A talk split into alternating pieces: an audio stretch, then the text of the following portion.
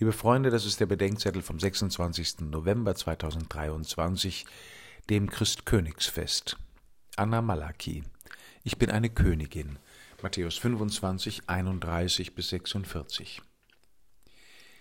Die erste Oktoberwoche verbrachten wir eine Ferienwoche in den Bergen über Beirut mit psychisch kranken Frauen. Da wussten wir noch nicht, dass es einstweilen die letzte sein wird. Viele der Frauen sprechen Französisch oder Englisch oder beides, einige haben studiert. Eine hat ein Buch geschrieben. Bei entsprechender medizinischer und freundschaftlicher Unterstützung würde eine Reihe von ihnen auch alleine oder in Wohngruppen leben können.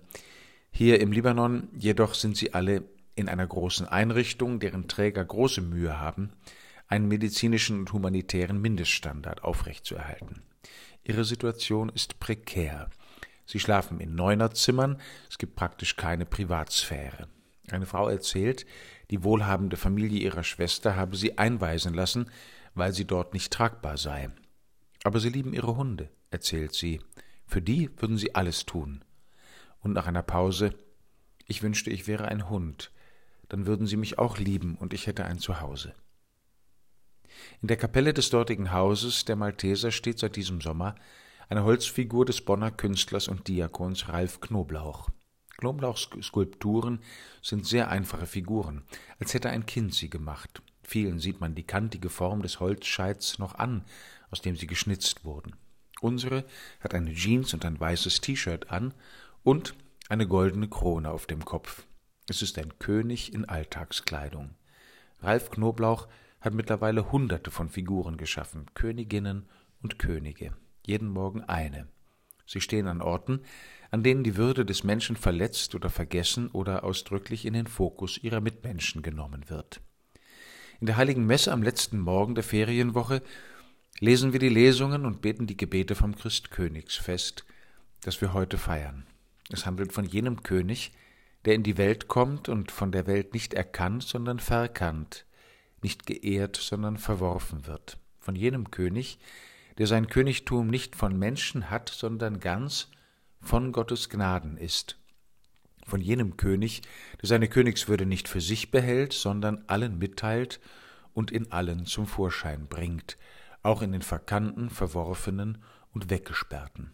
Dort wohnt er, als König eines Volkes von Königen und Königinnen. Dort will er sich finden lassen, wenn er sagt, was wir einem der geringsten seiner Schwestern und Brüder getan haben, das haben wir ihm getan. Nach der Predigt nimmt jede Frau, die das will, den hölzernen König in die Hand und sagt Anna Malaki, ich bin eine Königin. Manchen kommt das Wort nur schwer über die Lippen, den einen ist das Wort zu groß, den anderen scheint es zu einfach dahergesagt. Eine sagt Christus ist König, und nach einer Pause und ich bin eine Königin. Eine andere schweigt eine Weile und sagt leise mit Bescheidenheit und Stolz, ich bin eine Königin.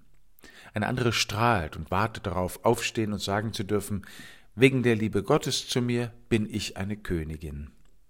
Dann kommt die Frau an die Reihe, die sich vorgestellt hat, wie es wäre, ein Hund zu sein, um bei ihrer Schwester wohnen zu dürfen und geliebt zu werden. Ich selbst kann es noch nicht glauben, aber Gott sagt mir, Anna Malaki, ich bin eine Königin. Am folgenden Tag, dem 7. Oktober, beginnt von neuem ein Krieg im Heiligen Land. Hunderte Kinder, Frauen und Männer sterben schon in den ersten Stunden. Jeder Tod ist ein Königsmord und eine Selbstentwürdigung der Mörder. Nun werden einander eine Weile wir uns nicht sehen können, aber uns verbindet, dass wir miteinander Anteil haben an der Würde, die von Gott kommt, und wir wollen von Tag für Tag so leben, dass wir Gott und einander glauben, dass wir alle königliche Menschen sind.